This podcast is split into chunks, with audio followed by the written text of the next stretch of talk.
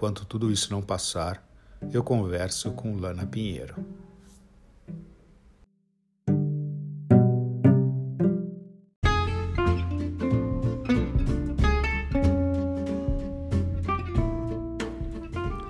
Eu sou o Jonca e esse é o podcast que eu criei e sigo produzindo para compartilhar os amigos com os amigos e promover a integração nesse momento de isolamento.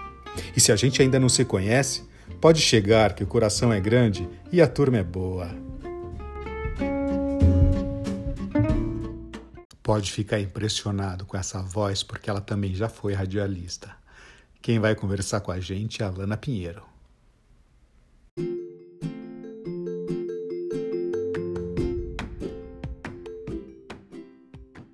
Olá, eu sou Lana Pinheiro, aos 44 anos, uma apaixonada por São Paulo, apesar de ter nascido em Brasília. Mas já estou aqui há muito mais tempo do que na minha cidade natal, né? Adoro Brasília, mas sou apaixonada por São Paulo, foi aqui que me fiz. Primeiro como atriz, onde eu conheci o João, depois publicitária, jornalista e hoje eu estou trabalhando como jornalista. É um prazer estar aqui.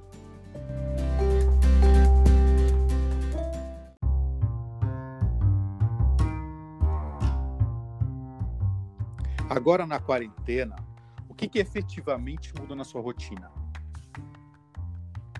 Mudou muita coisa. Primeiro, porque eu fui surpreendida com uma demissão aos 44 anos eu fui demitida pela primeira vez na, assim, no início da quarentena. A quarentena começou bem de leve numa segunda-feira, dia 17 de março, né?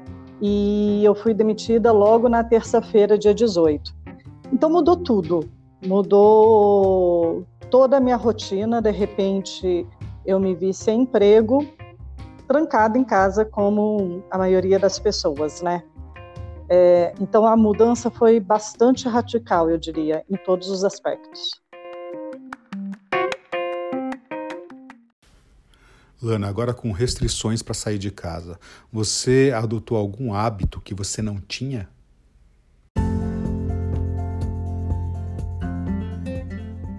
Adotei sim. Ah, como eu perdi o emprego, né? A primeira semana, os primeiros dez dias corridos, vamos dizer assim, eu me permiti ficar muito tranquila, né? Então, uh, o que significa isso? Uh, eu me permiti uh, ficar com a cabeça vazia, sem pressionar, sem me pressionar, sem entrar em desespero, sem nada. Então, o que, que eu fiz efetivamente para eu conseguir fazer isso e não entrar na loucura nem da pandemia, nem da, do isolamento e nem da falta de emprego. Eu arrumei a casa. Né? Eu sou virginiana, eu gosto de organização. E então, em vez de eu ligar a televisão, eu ouvia música. Eu adoro forró, adoro música agitada. Então, eu já acordava de manhã, fazia uma meditação de 20, 30 minutos. Depois eu fazia um pouquinho de exercício e já ligava a música a todo vapor e arrumar a casa. E a cada dia eu inventava alguma coisa para limpar ou para organizar. Então, meus armários, tirei todas as roupas, fui limpar parede de armário, parede de casa. É, na primeira, nos primeiros dez dias foi isso que eu fiz, né? A partir da, dali, a meditação me ajudou muito a, a entender, né? Enquanto uh, eu me dei esse intervalo ali de 10 dias, eu comecei a, a questionar algumas coisas que eu estava fazendo na minha vida. E aí eu percebi que eu queria, há muito tempo, estudar um pouco mais de psicanálise, de terapias, né? Uh, ano passado eu fiz uma tentativa de, além do trabalho, entrar numa outra faculdade, fazer nutrição, e aí, com o ensino à distância, eu percebi que nutrição não era muito a minha praia, não, né? E resolvi encarar uma coisa que eu queria há muito tempo, mas que por uma série de fatores eu não tinha coragem mesmo, eu acho, sabe? É, de encarar que era estudar alguma coisa mais perto de psicologia. E aí eu refleti muito, fui ver curso, fui conversar com algumas pessoas online, bati papos com pessoas que eu conhecia, com que eu não conhecia. E aí eu comecei a, a fazer alguns cursos online uh, gratuitos, porque muita gente está aproveitando a quarentena para dar uma degustação do trabalho que ela própria faz, né? E logo em seguida desse curso de degustação, claro que a pessoa é, legitimamente ela vende um pacote um pouco mais completo do serviço que ela presta, do curso que ela dá. Então essa foi a minha estratégia para não sair pagando um monte de curso que talvez não fosse me interessar. Então algumas temáticas que eu achava que me interessariam. Eu aproveitei essas pílulas gratuitas, fiz, e alguns deles ah, se converteram em, em curso, né? Então, hoje eu estou fazendo um curso de formação de psicanálise, uma formação numa terapia bioenergética, que tem é, origem com, com Reich, um terapeuta muito bacana é, da Alemanha do início do século passado. E também ah, um, um, outro curso que eu fui fazer foi é, terapia ayurvédica, né? Que aí é um pouco mais ah, holístico, assim, um pouco mais alternativo, que juntou, então, eu decidi para essas três linhas de, de, de, é, de cursos agora, cursos mais formais, e todos são online, né? Todos eles passaram a ser online durante essa quarentena. Então eu brinco com algumas amigas assim que estão tendo muito tempo livre é, na quarentena, que tem muita gente de verdade entediada e isso é um problema, mas eu consegui ocupar minha, meu dia de uma maneira que me satisfaz sem eu ficar sobrecarregada de conteúdos desnecessários ou não tão úteis, ou simplesmente com uma overdose de conteúdo que eu não consigo administrar.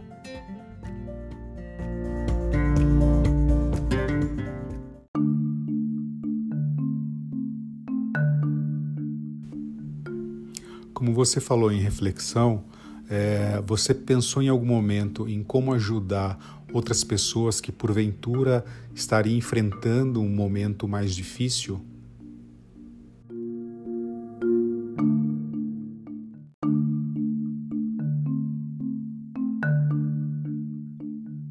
Puxa, é legal você ter tocado nesse ponto, porque logo durante esses dez dias que eu fiquei, eu pensei muito nessa história de como, como eu poderia ser útil para algumas pessoas também, sabe? E aí eu não me juntei, mas eu fiz um programa social em que eu abri mentorias para qualquer pessoa de forma gratuita, né? Como eu tenho um tenho mais de 15, quase 20 anos em uma carreira executiva e já tive uma empresa, um projeto, na verdade, de formação e desenvolvimento de de executivos, eu aproveitei essa, é, esse período também para oferecer, através do LinkedIn e de todas as redes sociais, um trabalho de mentoria gratuito. E foi muito bacana. Conheci quatro pessoas, né, é, bastante interessantes, assim, perfis completamente diferentes, que não faziam parte da minha rede de amigos, né, e que a gente começou a ter contato e três delas continuam até hoje. Né? É, já tem o que dois meses que a gente tem feito uma mentoria contínua e uma mentoria de carreira. Só que sempre quando a gente fala de carreira, a gente também acaba envolvendo alguns aspectos é, pessoais, emocionais, afetivos, né? Que a gente acaba discutindo um pouco e quando chega a uma parte que eu acho que a pessoa precisa de uma ajuda um pouco mais qualificada, visto que eu ainda não sou uma psicanalista. Aí eu oriento a pessoa, enfim, a, a de fato procurar algum psicólogo, alguma psicanalista. Mas tem sido muito bacana. Eu acho que todo mundo, ou a maioria das pessoas, consegue ajudar de alguma forma. É só a pessoa entender um pouco como que poderia ser essa ajuda. É, tem muita gente que está perdendo emprego agora e que quando você indica, né, é, essa pessoa para um amigo, quando você referenda ela ali no LinkedIn ou compartilha a necessidade dessa pessoa ou o currículo dessa pessoa, a gente já está ajudando, né?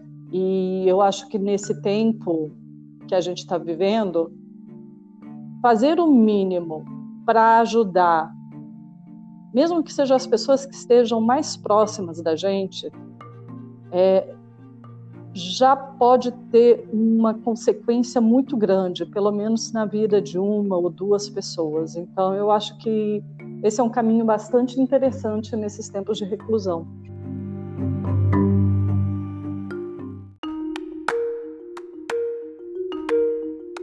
O que, que você acha que depois que tudo isso passar, o que, que você acha que vai ficar? Ou o que, que você acha que não vai ficar?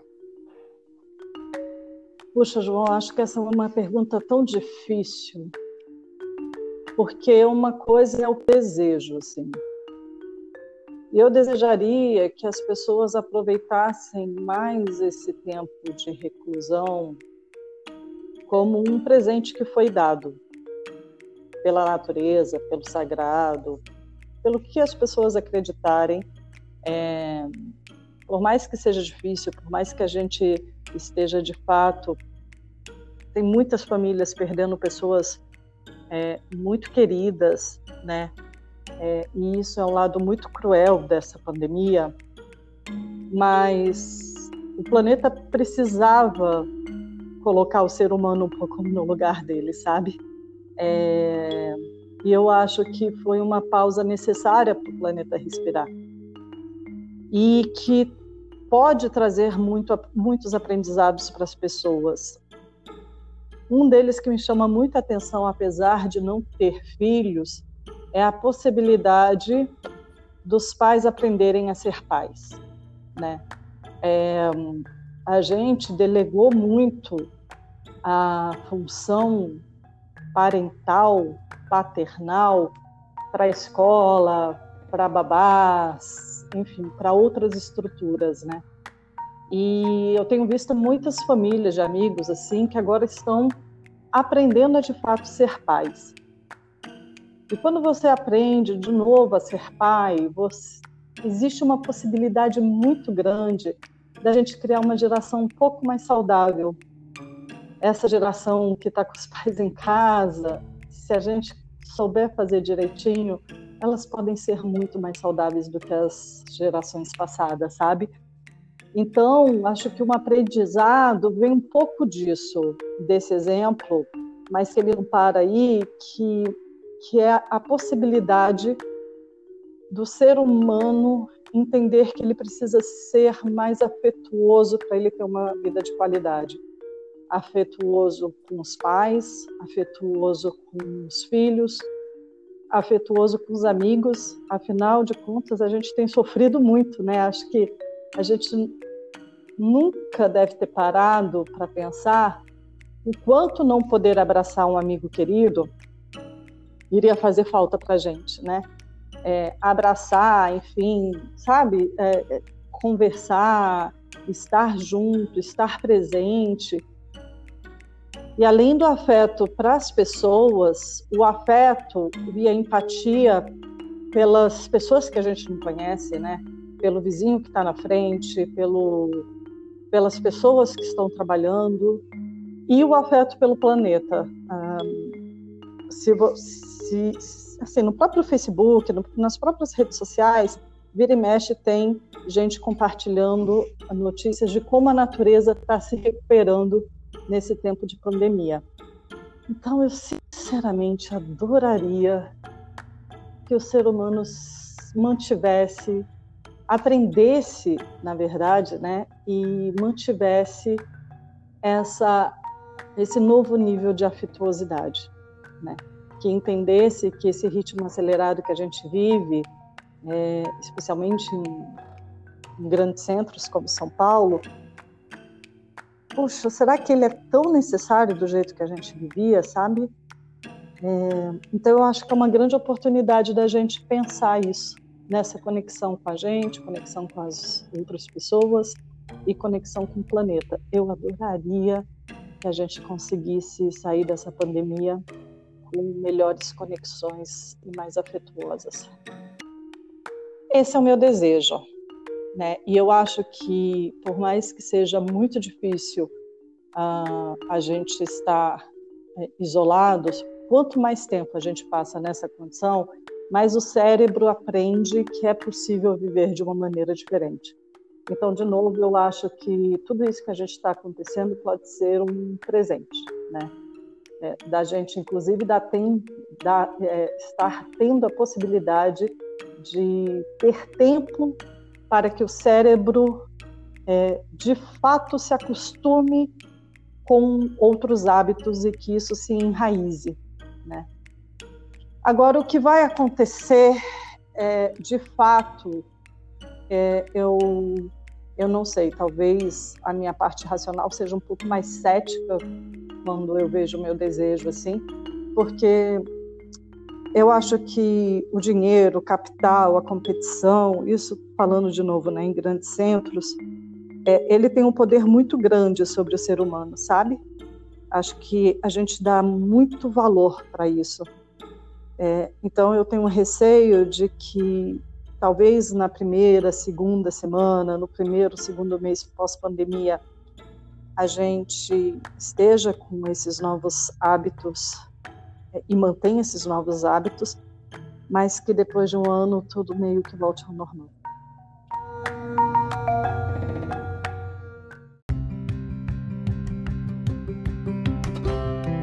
Lana, e você já pensou qual vai ser a sua primeira ou uma das primeiras atitudes depois que tudo isso passar? Ah, vou pegar minha irmã e vou para a praia. é, eu sou uma pessoa que gosta muito de sol e está me fazendo bastante falta o convívio com minha irmã, que é uma grande amiga, né? E, e também tomar sol. Além do que, ver meus pais também, eles moram em Brasília ainda, então é, logo, minha mãe faz aniversário dia 22 de março, que era a primeira semana da quarentena, e eles viriam para cá, e a gente teve que cancelar a viagem deles, né? Então, estar com eles e voltar a encontrar amigos, que é uma coisa que, que a gente gosta, assim, né? De estar reunidos na casa de alguém, em volta de uma mesa, é, comendo, batendo papo, tomando um vinho gostoso, são coisas que eu de fato quero quero fazer.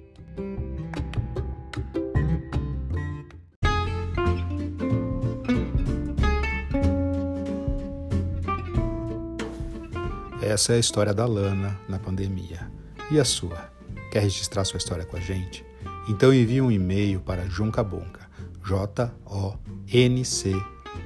B de bola, O, M de Maria, C de casa e A de amor gmail.com. E a gente vai conversando, enquanto tudo isso não passar.